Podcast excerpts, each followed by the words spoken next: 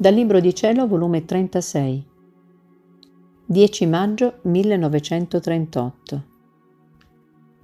Come Dio, per essere amato, mette nel cuore della creatura il suo amore e lo converte in monete. Le veglie di Gesù. La paternità divina e la figliolanza di chi vive nella divina volontà. Come Gesù la scrive a caratteri incancellabili, la figlia mia. Sento che il voler divino mi chiama in ogni istante, che vuole essere amato, e siccome il mio amore posso chiamarlo gocciolini appena, vuol darmi il suo affinché io avessi mari, non gocce, per dirgli che lo amavo assai assai. Che bontà! Vuol mettere del suo per avere il contento di poter dire che la creatura lo ama. Quindi il mio sempre amabile Gesù, ritornando a visitare la povera anima mia, il cuore gli batteva forte forte e stringendomi a sé fra le sue braccia mi ha detto, Figlia benedetta del mio amore, io brucio, mi sento venir meno, deliro che voglio essere amato, e per ottenere l'intento sai che faccio? Metto il mio amore nel cuore della creatura, lo faccio scorrere nella mente, nelle parole, nelle opere, nei passi, e converto tutto questo amore che le scorre dappertutto in monete d'amore divino e per farla correre come moneta che ci appartiene vi conia la sua immagine scritta intorno Gesù, Re del regno della volontà divina. Ora questa moneta d'amore è un mezzo che diamo alla creatura per poterci dire con diritto ti ho amato. Quest'amore convertito dalla nostra bontà in monete può comprare ciò che vuole e ama, quindi può comprare la nostra santità, la nostra stessa volontà, le virtù nostre, e se vuole altro amore tiene monete sufficienti come comprarlo. E, oh come godiamo nel vedere che la creatura non è più povera, ma ricca, e tiene tanto finché può giungere a comprare le nostre virtù, la nostra stessa santità. Com'è bello vederla che tiene la nostra moneta d'amore, che la rende proprietaria dei nostri stessi beni. Però questa moneta d'amore la diamo a chi vive nel nostro volere, perché non ne farà sciupo, la saprà conservare, la moltiplicherà per poterci sempre più amare e darci un ristoro alle nostre fiamme che ci divorano. Onde seguivo il mio giro negli atti del voler divino. Mi sentivo sofferente e con una veglia che non potevo star quieta. I minuti mi parevano secoli, che notte eterna, e aspettavo il mio dolce Gesù che venisse a quietarmi Finalmente, dopo molto aspettare, il mio caro Gesù si faceva vedere tutto affannato e tutto bontà mi ha detto. Povera figlia, come dura la veglia, non è vero? Quante volte il tuo Gesù si trova con queste pene così crude e strazianti? Quante veglie mi fanno fare le creature? Posso dire che sto sempre in veglia e soffro l'irrequietezza del mio amore se la creatura pecca Me la sento sfuggire dalle mie braccia e io veglio, la guardo e la vedo attorniata dai demoni che fanno festa e giungono a burlarla del bene che ha fatto. Povero bene, quanto viene coperto dal fango della colpa.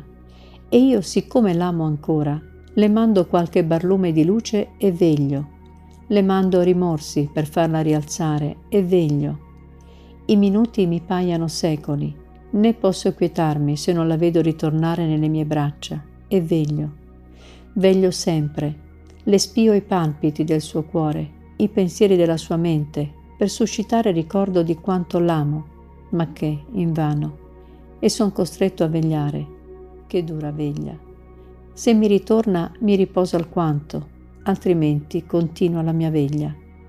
Se vuol fare un altro bene e prende tempo e non si decide mai, io veglio, cerco di allettarla col mio amore, con le ispirazioni e anche con le promesse, ma non si risolve, trova tanti pretesti, difficoltà e mi tiene sempre in veglia. Quante veglie mi fanno fare le creature e in tanti modi. Ecco la tua veglia, per tenere un poco di compagnia alla mia veglia continua. Perciò soffriamo insieme, amami, e troverò un piccolo riposo alle mie tante veglie. Dopo di ciò ha soggiunto con un accento più tenero. figlia delle mie pene. Vuoi tu sapere chi non mi dà questa pena così dura, di non farmi vegliare? Chi vive nella mia volontà. Anzi, come si decide di vivere in essa, io la dichiaro figlia mia e chiamo tutto il cielo, la Trinità Sacrosanta, a festeggiare la nuova figlia che ho acquistato. Tutti la riconoscono, perché la scrivo a caratteri incancellabili nel mio cuore, nel mio amore che sempre arde, la figlia mia. Ora nel mio volere sta sempre con me, tutto ciò che faccio io fa essa. Quindi nelle mie rinascite continue rinasce insieme con me e io la scrivo la figlia della mia nascita.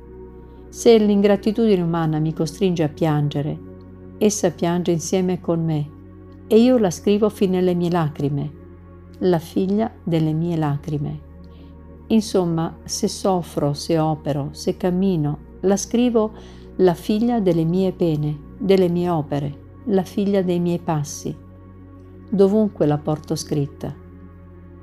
Ora tu devi sapere che tra paternità e figliolanza ci sono vincoli incancellabili nessuno può disconoscere né nell'ordine soprannaturale né nell'ordine naturale i diritti di paternità e di figliolanza. Sicché io, come padre, sento il dovere di costituire erede dei miei beni, del mio amore e della mia santità, chi con tanta solennità ho dichiarato che figlia mia, fino a portarla scritta nel mio cuore. Non amarla mi sentirei che defraudassi il mio paterno amore quindi non lo posso. Essa poi tiene il dovere di amarmi e di possedere i beni del Padre suo, di difenderlo, di farlo conoscere e di mettervi la vita affinché nessuno mi offendesse. E oh com'è bello vedere questi figli miei che vivono nel mio volere, che giungono a dirmi Padre mio, hai vegliato troppo, già sei stanco, riposati e per fare che il tuo riposo ti sia dolce, dolce riposati nel mio amore. E io mi metterò in veglia, prenderò il tuo posto presso le anime. Chissà mi riesce di farti trovare qualcuna quando tu ti svegli. Ed io mi fido di loro e mi riposo alquanto. Che cosa non può fare chi vive nella mia volontà? Può darmi tutto, perché la sua luce la fa stare a giorno di tutte le mie pene e io faccio tutto ad essa. Ci alterniamo a vicenda la veglia e il riposo. Com'è bello il vivere nel mio volere. Già la creatura si mette nelle stesse nostre condizioni. Ciò che vogliamo noi vuole essa. E questa è la cosa più santa, più grande, più nobile, piena di maestà e di purezza, volere ciò che Dio vuole. Nessun altro atto può giungere a un'altezza così sublime e un valore che non finisce mai. Volere ciò che vuole Dio. Dio è santo, è puro, è ordine, è bontà. Col volere ciò che Dio vuole, la creatura vuole ciò che è santo, puro, buono e con la pienezza dell'ordine. Si sente rinata in Dio, fa ciò che fa Dio. Dio fa tutto, abbraccia tutto, si muove in tutti ed essa è concorrente a ciò che fa Dio. Può fare mai bene maggiore?